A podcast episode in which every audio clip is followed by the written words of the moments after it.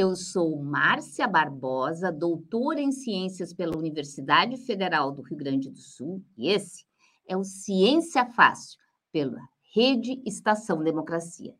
No programa de hoje, temos conosco Vitor Paulo Barros Gonçalves, que possui graduação e licenciatura em Física pela Universidade Federal de Pelotas, mestrado em Física pela Universidade Federal do Rio Grande do Sul e doutorado em Ciências pela Universidade Federal do Rio Grande do Sul. Atualmente, é professor titular da nossa querida UFPEL foi coordenador do curso de licenciatura em Física no período de 2004 a 2008, coordenador do mestrado em Física e diretor do Instituto de Física e Matemática. Nossa, quanto caro!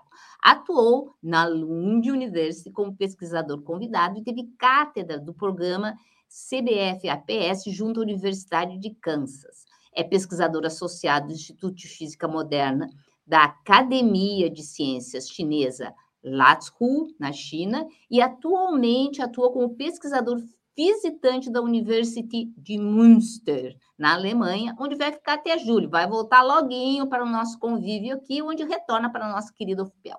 Foi escolhido pesquisador gaúcho pela FAPERGS em 2022 e tem experiência na área de física, com ênfase em reações específicas e fenomenologia de partículas. Nossa, quanta coisa complicada que ele vai nos explicar atuando principalmente nos segundos temas. Cromodinâmica quântica. Nossa! Dinâmica de altas energias, sistemas densos, física de neutrinos e de raios cósmicos e física além do modelo padrão. Afinal, Vitor, tu és gaúcho de onde? Oi, Márcia, boa tarde. Obrigado pelo convite e pela oportunidade de falar um pouco sobre a minha carreira, sobre o meu trabalho. Eu sou natural de Pelotas, tá? Mas a origem é de Pedro Osório, que é uma cidadezinha que fica a 60 quilômetros daqui. Meus pais residiam em Pedro Osório e decidiram que meu parto seria realizado em Pelotas, pois a maternidade possuía uma estrutura melhor. Digo a todos os amigos né, e conhecidos que somente vinha a Pelotas receber a naturalidade né, pelotense, pois dois dias depois já estava de volta a Pedro Osório, tendo vindo a residir aqui pela primeira vez somente quando tinha 11 anos. Nossa, mas como é que esse guri de Pedro Osório, que vai nascer em Pelota, decidiu fazer física e depois fazer mestrado e doutorado em partículas? Esse é um, é um aspecto interessante, Márcia, pelo seguinte, né? Eu sou de uma geração em que o ensino universitário ele era muito restrito, não estava presente no horizonte da maioria dos jovens de classe média e baixa, né? Por isso, quando eu terminei o meu ensino médio na Escola Técnica Federal de Pelotas, hoje IFSU, formado como técnico eletrônico, eu achava que naquele momento que meu destino seria atuar naquela profissão pelo resto da minha vida. Universidade não pertencia ao meu sonho. Eu cheguei a atuar por dois anos né, como técnico eletrônico e percebi que se eu quisesse crescer profissionalmente, eu deveria fazer um curso superior, e naquele momento, para mim, o curso superior era engenharia eletrônica, naturalmente. Eu sabia que, na, que, o vestibular era muito concorrido e que eu tinha uma dificuldade grande em física, e por isso eu iniciei a estudar de forma isolada, usando o acervo da Biblioteca Pública Pelotense. Eu fui para a biblioteca, me dediquei parte do meu tempo para conhecer o acervo e selecionar ah, alguns conteúdos de física para estudar, e foi lá que eu tive acesso a um livro do pós-guerra sobre física nuclear e que teve o papel de fazer perceber pela primeira vez o quão vivo e pujante podia ser a pesquisa em física. Como consequência disso, quando chegou o momento da inscrição do vestibular, eu já estava decidido a fazer graduação em física e tinha o sonho de fazer pesquisa em física de partículas. Nossa, e daí, como é que vai para mestrado e doutorado? Já é, foi direcionado por isso? Isso, na verdade, a graduação, vamos dizer assim, eu sempre, durante a graduação, busquei conduzir os meus estudos, fui muito motivado exatamente por esse desejo, e sempre busquei é, obter mais e mais informações nessa área, né?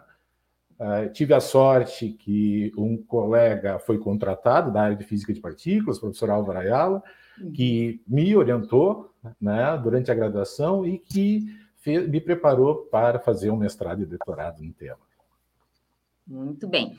Bem, a gente aprende lá no colégio que os prótons são positivos e os elétrons são negativos, e que partículas de mesma carga se repelem. E também a gente aprende que lá no núcleo tem um monte de prótons, mas se eles todos têm mesma carga, como é que eles ficam grudados lá no núcleo?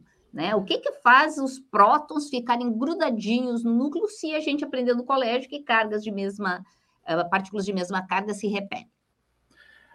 Essa é uma ótima questão, né? Porque a gente aprende, como tu disse, que duas cargas sinal se repelem, e além disso, né, que essa repulsão ela se torna mais intensa quando a distância entre essas cargas é menor. Então a gente começa a pensar como será essa força de repulsão, a intensidade dessa força de repulsão lá no núcleo, né? Só para a gente ter uma ideia, né? Um núcleo tem dimensões ínfimas.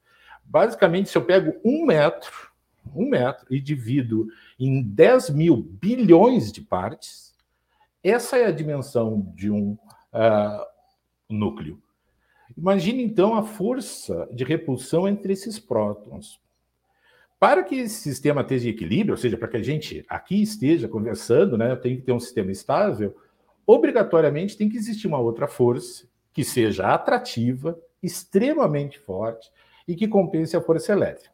Lembre de um cabo de guerra, né? Eu tenho uma força tentando afastar as cargas, eu tenho que ter uma outra força que compense para que aquele sistema seja estável.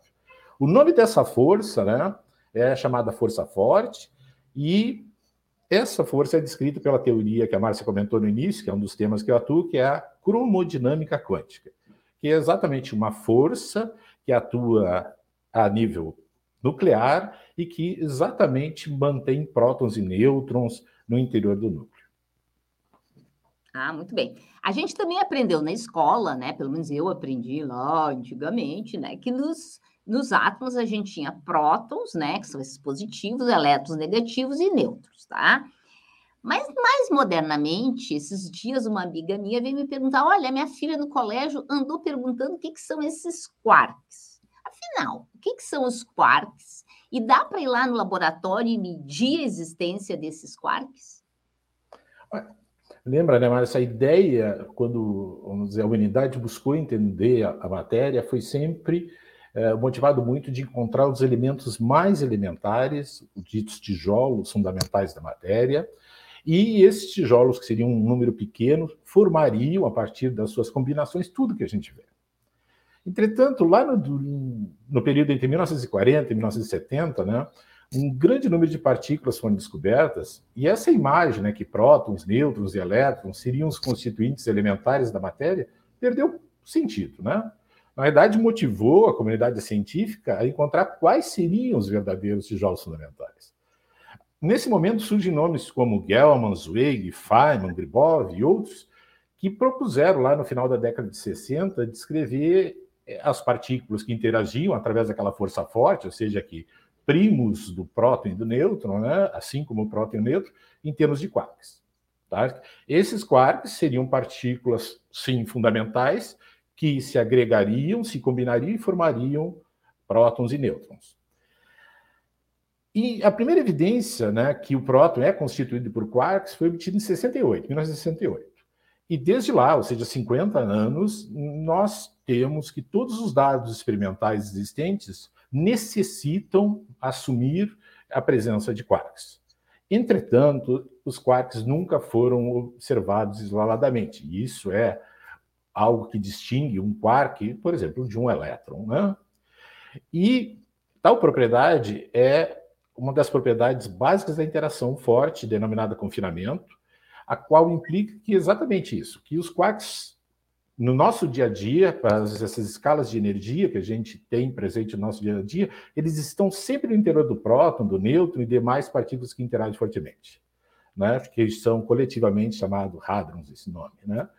Uh, entender exatamente esse confinamento, essa propriedade que faz com que os quarks estejam sempre presos lá dentro, né? É uma das principais, é um dos principais desafios da física de partículas atual, tá? Mas deixe claro, né? Pode responder tranquilamente. Os quarks existem e eles compõem prótons e nêutrons. Então, eu faço uma combinação de quarks que vai me dar um próton, outra combinação de quarks vai me dar uh, um neutro. Mas eles Isso. estão como se estivessem presinhos numa sacola, a gente não consegue libertar eles para medir, pelo menos com essas energias. É, na verdade é isso, né? para eu conseguir libertar, até a teoria prevê que eles uhum. podem, em algumas condições, ser libertados, mas são condições extremas, né? condições muito diferentes daquelas que a gente tem no nosso dia a dia. Alguns anos atrás, a gente ouviu uma outra palavrinha que são bósons. E também a gente ouve de vez em quando férmions, né? Principalmente porque ganhou o prêmio Nobel da medida do bóson de Higgs, e aquilo parecia ser uma coisa muito fantástica, ah, porque se comentava bastante sobre essa grande descoberta o que, que, é esse tal de bóson? Afinal, o que, que é bóson Fermi? O que, que esse bóson de Higgs tem de tão especial para ganhar um prêmio Nobel? E apareceu até depois eu vi o vídeo, lá um senhor bem, já de uma certa idade.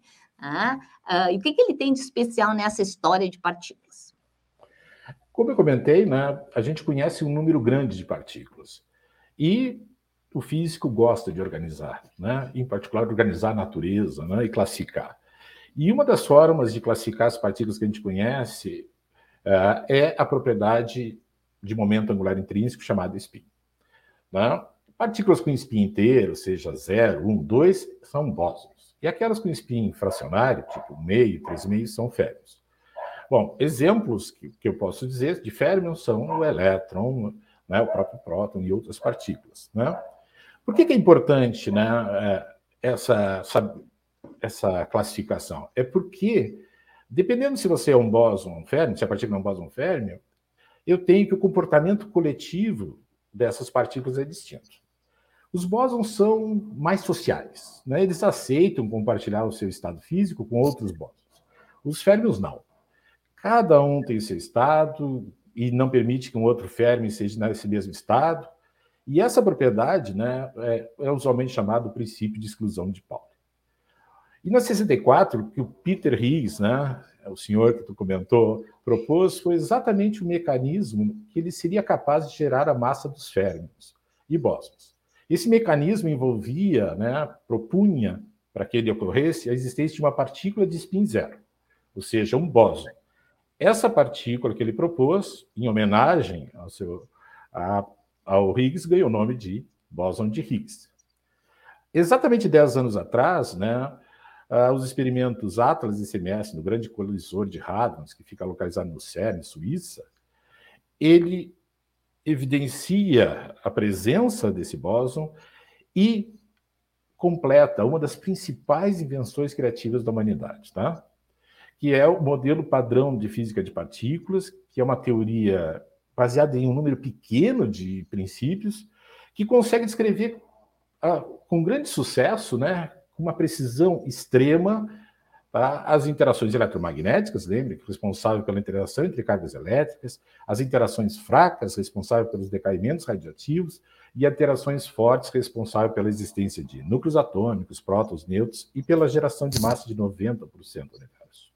Então, o que o Higgs faz, né, quando é descoberto, é exatamente completar esse cenário que representa uma invenção criativa da humanidade que consegue, a partir de aspectos simples, descrever de uma forma muito, muito precisa a natureza. Entretanto, ainda não é a resposta final, isso que eu posso antecipar.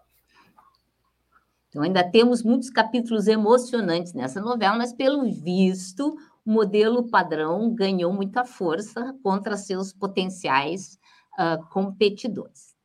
Muitos dos teus trabalhos falam em colisões entre partículas. Como a partir do estudo de colisões podemos entender do que a matéria é feita? Os aceleradores de partículas nada mais são do que microscópios extremamente potentes que nos permitem investigar a composição das partículas que coligem e, a partir da análise das partículas que são produzidas, entender as interações fundamentais exatamente um regime energético distinto daquele que a gente uh, percebe no nosso dia a dia. Um aspecto importante aí é que a resolução desse microscópio cresce com a energia das partículas que colidem.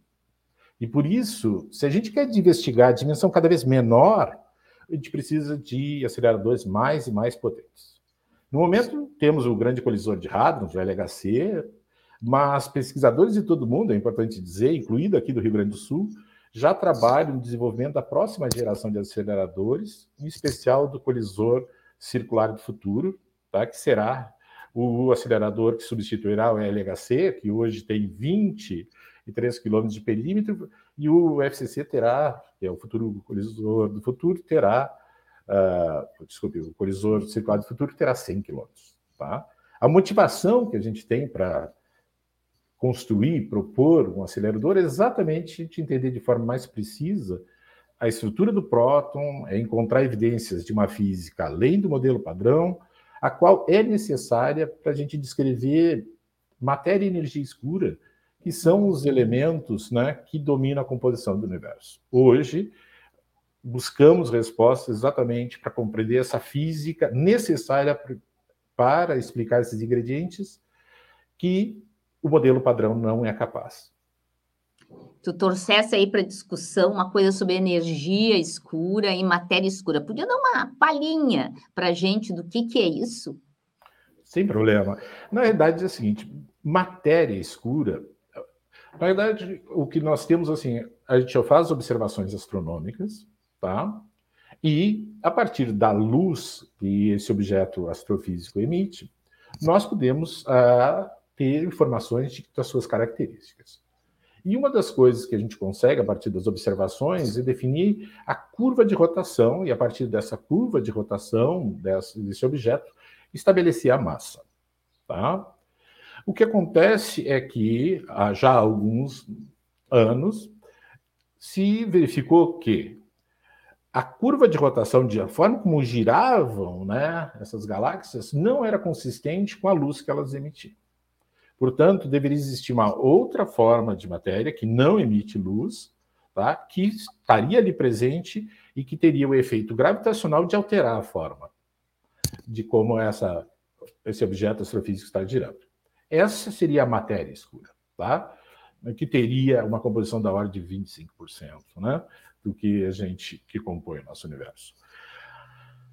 Outro aspecto interessante que foi observado também não há muito tempo foi que o nosso universo ele está em expansão, já é bem conhecido de todos, é bem muito falado na mídia, a ideia do Big Bang, da grande explosão que nosso teve lá, tudo começou num pontinho, uma grande explosão e que ou começou -se ter uma expansão. No primeiro momento, que se tem é que essa expansão ela vai acontecer, mas entretanto, como tu tem matéria, essa matéria ah, vai interagir gravitacionalmente e vai desacelerar essa, essa expansão. Né? Só que os dados experimentais apontam que, na realidade, a gente tem uma expansão, só que essa expansão é acelerada. Explicar essa expansão acelerada é um dos grandes desafios. Uma dessas explicações possíveis exatamente a existência de uma nova forma né, de energia, né, chamada energia escura, que seria responsável por essa aceleração, tá? Neste momento do universo. Não sabemos claramente, existem inúmeras uh, possíveis explicações. E é isso que motiva muito a gente a fazer física, em particular física de colisores, onde a gente tem um ambiente controlado, né? E está fazendo colisões que envolvem energias além daquelas do nosso dia a dia, que podem se assemelham a essas energias presentes lá no nosso universo primordial, né? de tal forma que daqui a pouco a gente encontre no acelerador quem são os responsáveis, seja pela energia escura, seja pela matéria escura, em particular sobre matéria escura, e, a partir disso, complete esse quadro de descrição da natureza.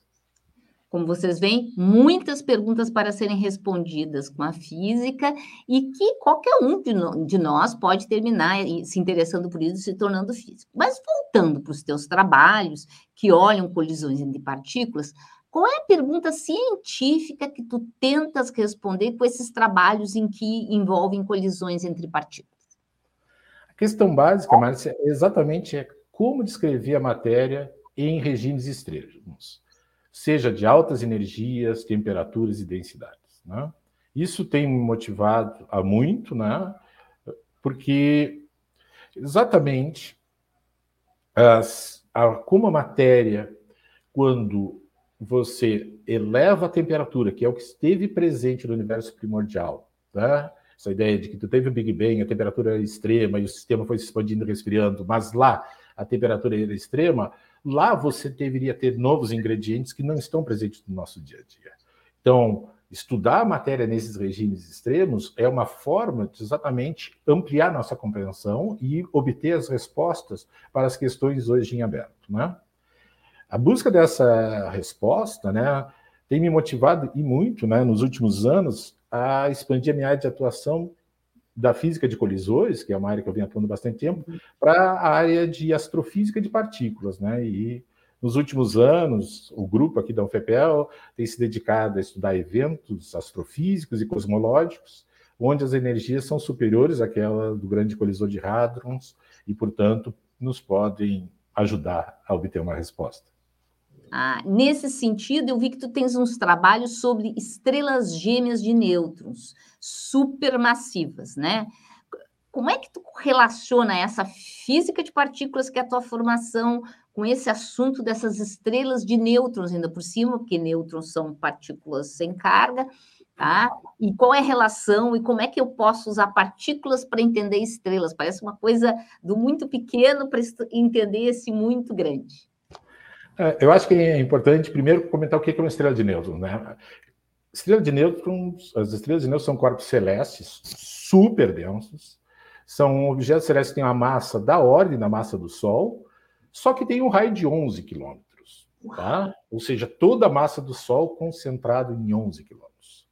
A existência de, uma, de estrelas de nêutrons foi proposta lá na década de 30, né, do século passado, pouco depois da descoberta do nêutron.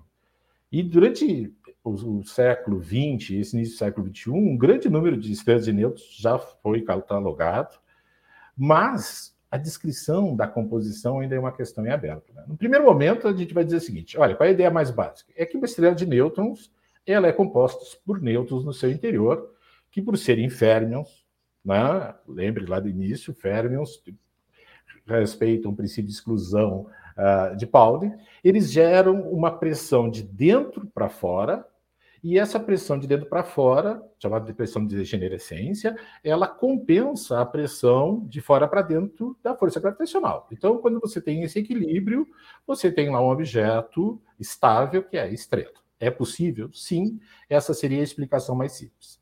Entretanto, a densidade tão então extrema numa estrela de nêutrons que outras partículas podem estar presentes. E uma das alternativas é que uh, o núcleo dessa estrela ele seja composto por quarks, né? Uhum. formando assim o que a gente chama estrela de quarks. Em função disso, né, o que a gente tem é que estrela de nêutrons elas são um grande laboratório para estudar física de partículas. Novamente, se eu quero entender a estrutura elementar deste objeto, eu quero entender exatamente como ele é constituído, e uma das alternativas são os quarks, que são os ingredientes, são os elementos básicos da interação forte necessária para gerar a estabilidade da estrela. E eles dentro. Eles, estariam eles não estariam agregados como quando forma o próton, eles estariam quarks soltinhos dentro da estrela. Isso, assim. é como se você pensasse o seguinte, Márcio, é que você mesmo comentou anteriormente a ideia de que pode pensar um próton e um nêutron como sendo uma sacolinha onde os quarks estão lá dentro. Agora imagina que você tem muitas dessas sacolinhas e você está pressionando uma sacolinha contra a outra. O que pode acontecer quando a densidade é extrema é que essas sacolinhas rompam haja rompimento dessas sacolinhas e esses quarks, que antes só podiam ficar presos no interior de uma região muito pequena, que é o tamanho do próton, do nêutron, no caso, na estrela de nêutrons no nêutron, agora eles podem se propagar, andar mais livremente. E a ideia é que eu posso ter uma estrela que uh, os quarks estejam por todos os 11 quilômetros né, da estrela, ou mesmo eu posso ter que uh, os quarks estão numa região mais densa, que é próxima ao núcleo, e na camada externa eu tenho, de, novamente, nêutrons né, e outras partículas. Tá? O desafio atual, mas é o seguinte, né? É um desafio que a gente está envolvido, vale a pena também citar os trabalhos importantes que são feitos na URGS, né? É que nos últimos anos, cada vez, cada vez mais dados precisos estão sendo uh, obtidos. Então, a gente, quando pensa é, o modelo, né, pensa como é que essa estrutura, a gente naturalmente tem que fazer predição e comparar com dado experimental, mas mais do que isso, o desafio hoje é exatamente tu conseguir propor uma forma de discriminar. Porque lembra, a estrela está muito distante de nós. Né? E eu não tenho como ir até a estrela e olhar o que está lá dentro. Então eu tenho que, a partir da, das informações que chegam até mim aqui na Terra, conseguir dizer, inferir que, olha, aquela estrela tem lá no seu interior uh, nêutrons ou lá no seu interior tem quarks. Tá? Esse é um desafio que a gente está envolvido aqui, que nos motive muito a seguir trabalhando na área. Ai, muito maravilha. Isso, saber que está fazendo aqui no Sul, se fazendo uma física de fronteira. Notei que tens uma carreira internacional importante, tendo relações Estados Unidos, Alemanha, China. É possível fazer física de fronteira a partir do Brasil? Olha, mas é possível, sim, mas não é nada fácil, devido à inexistência de uma política de governo para a ciência brasileira. Tá?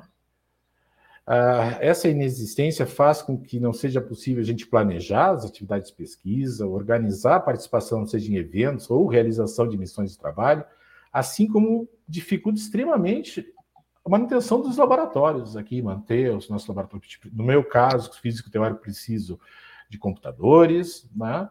mas a situação é muito pior para os nossos colegas experimentais. Né?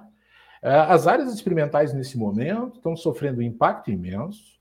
Essas áreas são estratégicas para desenvolvimento tecnológico no país e a gente precisa urgentemente estabelecer uma política científica consistente e alinhada com o projeto de país. Não há futuro de, nesse país se nós não tivermos um investimento sólido e robusto em ciência e educação. É importante dizer que a comunidade científica internacional ela reconhece a qualidade do trabalho feito no Brasil, tem grande interesse de contar com a nossa colaboração. Entretanto, para que isso se realize né, e se consolide, é fundamental uma política científica de Estado, né, e não de governo, né, uhum. a qual estabeleça metas e prioridades, nos permita propor projetos de médio e longo prazo com fluxo regular e contínuo de recursos. Beleza, financiamento regular e ininterrupto.